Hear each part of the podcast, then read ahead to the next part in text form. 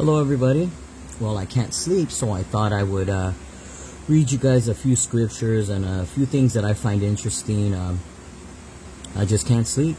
So about 12 something, so, you know, God's talking to me, so that's all that matters. And uh, hopefully you get something out of this. Um, Luke 7:50 Your faith has saved you. Go in peace. While it is faith that saves us, it only saves us because of grace.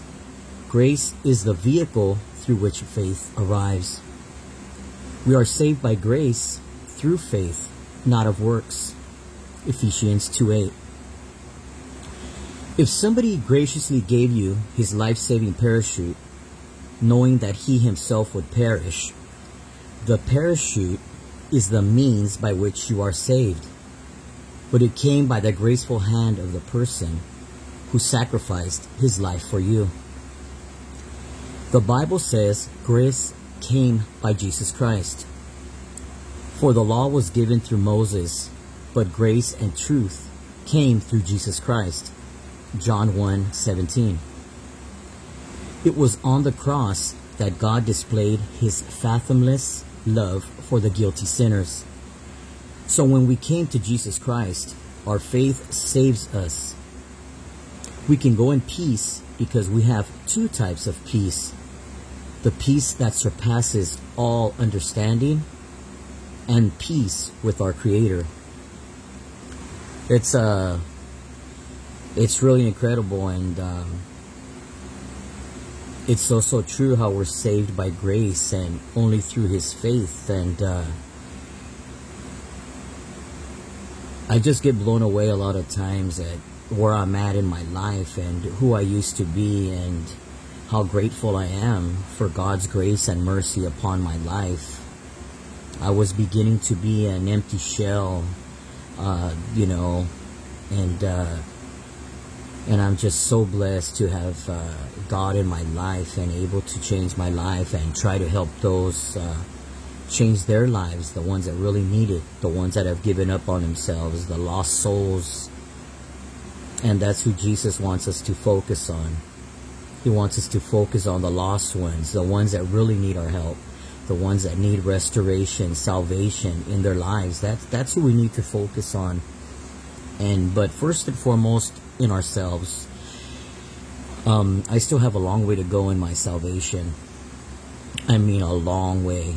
I still have so many issues I need to deal with within myself and uh, and change my frame of thinking into a more godly way. I'm not perfect, and like the Bible says, no one is. But I know what I want to do, and I want to help others. I want to help those that are addicted and afflicted, those that are lost in this world, those that are alone, those that don't have anybody else, those that had people, however, yet lost them, either because of mistakes they made or things they've done to them uh, and not being forgiven. For an addiction, maybe they broke every every boundary they ever could have with these people and now they're alone. I want to help those because that's who I was once and God sent me angels to help me and change my life and guide me and give me the strength and the knowledge I needed on how to direct my my kids, my son into a life that that he needed to be in and be at. But I had to work on myself and, and I think that's the biggest thing is that a lot of us are trying to change other people uh, whether it's in our family or our friends or our spouse or our relationship, our children. You can't change others until you've changed yourself. And I'm 100% working on myself so that I can be a better me, so that I can help more and more people. And uh, a lot of us don't humble ourselves and realize that we, first and foremost, need to help ourselves. There's nothing wrong with admitting you're wrong. There's nothing wrong with admitting that that you've done wrong. God will forgive you. Everybody else, if they haven't forgiven you yet, it will come. like uh, all in God's time. Maybe they need to see a little bit more from you. And another thing, if you're being discouraged by people or constantly put down, constantly remembered about your past, what you've done wrong instead of what you're doing now. Because there's people that can go back 10, 20 years of your life and never let you live down a situation. And uh, it's just so sad for them, you know, not so much for you, but for them because they're still living in the past and maybe that's why they have that hatred inside. Maybe that's why they're trying to demeanor you and make you feel bad because that's truly how they feel about themselves. And because they're stuck still in that era, that's all they know. They can't see you for who you are now because they're still that same person they were back then. But uh, yeah, it's uh, it's incredible, and I just uh, I really want you guys to share in this journey with me uh, with the God Over Drug Ministry and help as many people as we can. It God put it in my heart, and I've had confirmation over and over again that this is what what I'm meant to do. I love it. I, I get such an incredible feeling being able to talk to others and use my trials and tribulations to help guide the younger youth or people older, younger than me that need that guidance. And um, and you got to let God talk to you, and so you can understand what you're meant to be, what you're meant to do. It doesn't matter what anybody thinks at the time. Look at look at uh, Noah's Ark. Noah, they all thought he was crazy, and look, nobody wanted to help him build this, build uh, the ark. Nobody believed in him. They thought he was crazy. So whatever God puts in your mind, you do it. Whatever He wants for your future and for your life and for your path, you know, do it. Do it because that's what's meant to be. And um, forget about everybody else, you know. Uh, let's see.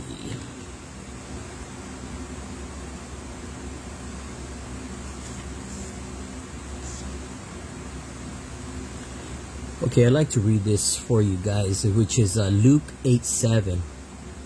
And some fell among thorns, and the thorns sprang up with it and choked it. Weeds need little water to survive, and seemingly don't need nutrients that other plants do. They burst forth through the soil like there is no tomorrow, and they choke anything in their way. They even push their way through tiny cracks in concrete and survive the heat of summer. We know that they are part of the Genesis curse 318 because they are intent on choking healthy plants around them. They seem to us good for nothing except to show how fast and furious they can grow. Won't it be wonderful when the curse on the earth is lifted? We can only begin to imagine how fruit bearing plants will flourish then. What a wonderful hope for the future we have because we trust in God's mercy. May every cursed weed we see remind us of that glory and hope. And it's unfortunate, but we all have those weeds in our lives, those weeds that are suffocating us, those weeds that are holding us back and not allowing us to grow and bear fruit and flourish we all have those. We have that curse of the roots and in the of the you know and, and of the weeds, and it's uh you know only through God's strength and mercy will we surpass all of that. Uh, the more and more we feed our seed uh, with water and nutrients, you're going to begin to see it bulb and grow and flourish and become into something beautiful, bear beautiful fruit. You know, but you gotta get rid of those weeds.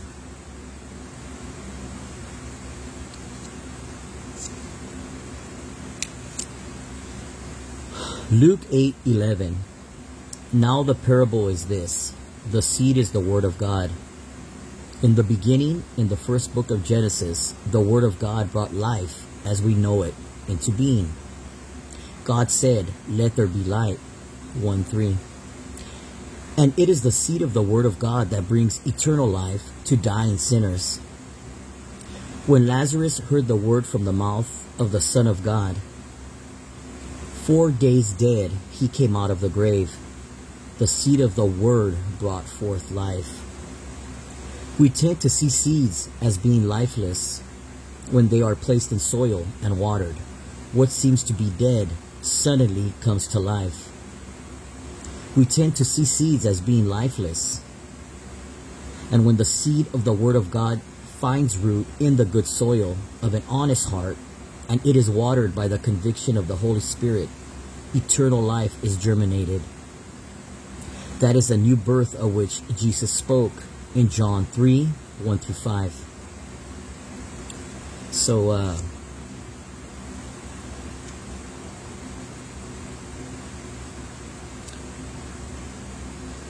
let's read uh, Luke 8:12. Those by the wayside are the ones who hear. When the devil comes and takes away the word out of their hearts, lest they should believe and be saved. Disinterested sinners don't value the gospel when they hear it. So the devil is able to take the word out of their hearts. The gospel has not captured their attention, and therefore they give it no thought. A parachute is of little value to somebody who doesn't believe that they that have to jump 10,000 feet, but those who know they are in danger will greatly value the parachute because it will save their lives. This is why it is essential to preach future punishment according to the law. God commands all men everywhere to repent because he has appointed a day, judgment day, when he will judge the world in righteousness. Acts 17:30 It is because of God's holiness and his love of justice that each of us needs a savior. Those who understand and believe will embrace Jesus Christ for the sake of their very lives.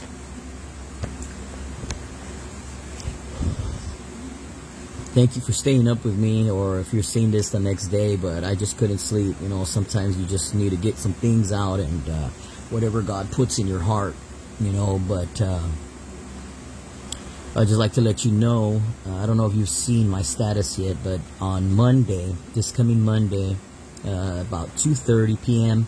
on God Over Drug Ministry page and hopefully on mine as well. Um, you will be seeing uh, an incredible testimony by uh, by my brother uh, Frank Sanchez. He's came such a long way. He's an incredible artist. He's an incredible drummer.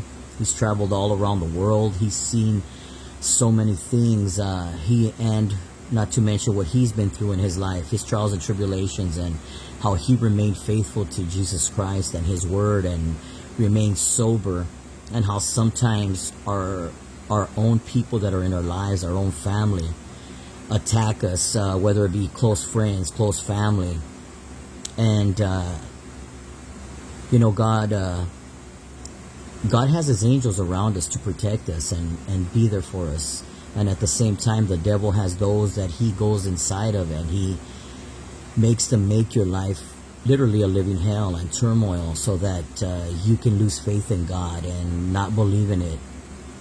And it's so sad, but people that don't believe in you often convince you not to believe in you. And that's such a sad thing. It's such a sad thing, but uh, God is good.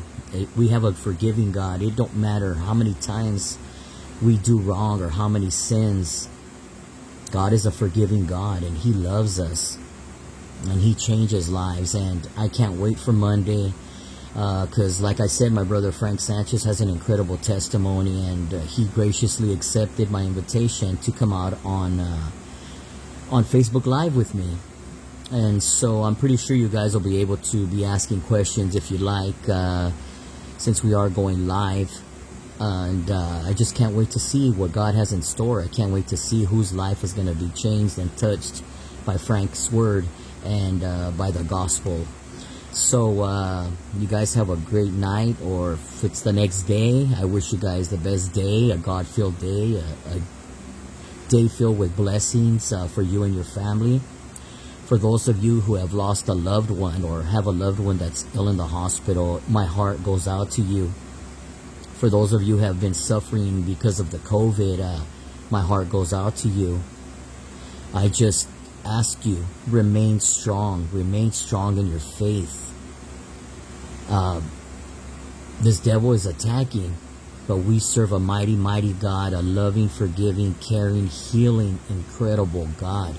And He's powerful. He's defeated the devil and He's going to defeat him every time.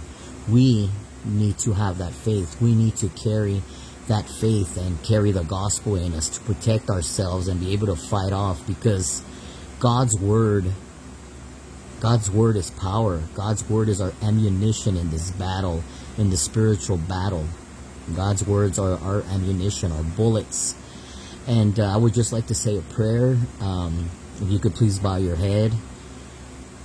Father God Almighty, first and foremost, Father God, I thank you for being so gracious and so merciful towards me, Father God, so loving and so kind, Father God.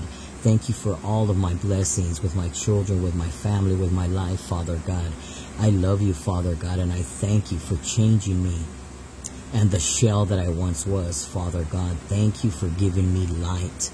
My light had fizzled out already, Father God, and you restored me, Father God. You resurrected me from my being, from being nothing but a shell, from being nothing, Father God, to somebody, somebody with a purpose and a love for man, Father God, and a love for those less fortunate, Father God, and a love and a wanting to help and guide those that can't guide themselves, to speak for those that can't speak for themselves and to bring those forth into your light, Father God. So through your gospel and through your words, Father God, you can change and restore their lives, Father God.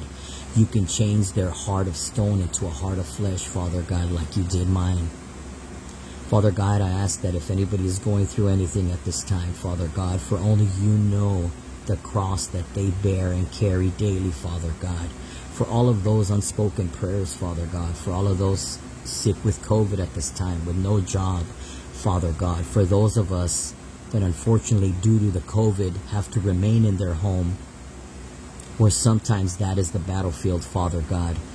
We ask for anybody suffering any type of abuse, Father God, protect them and guide them and keep them safe, Father God, until all of this is over, Lord. We ask that you give those that feel hopeless hope, Father God, those that feel lonely, Father God, hold them and hug them and love them, Father God, and guide them to all your angels on earth, which is us, Father God. Those of us that know your word, Father God, and who have that fire and that love for you, Father God, and the knowledge of the gospel and the word.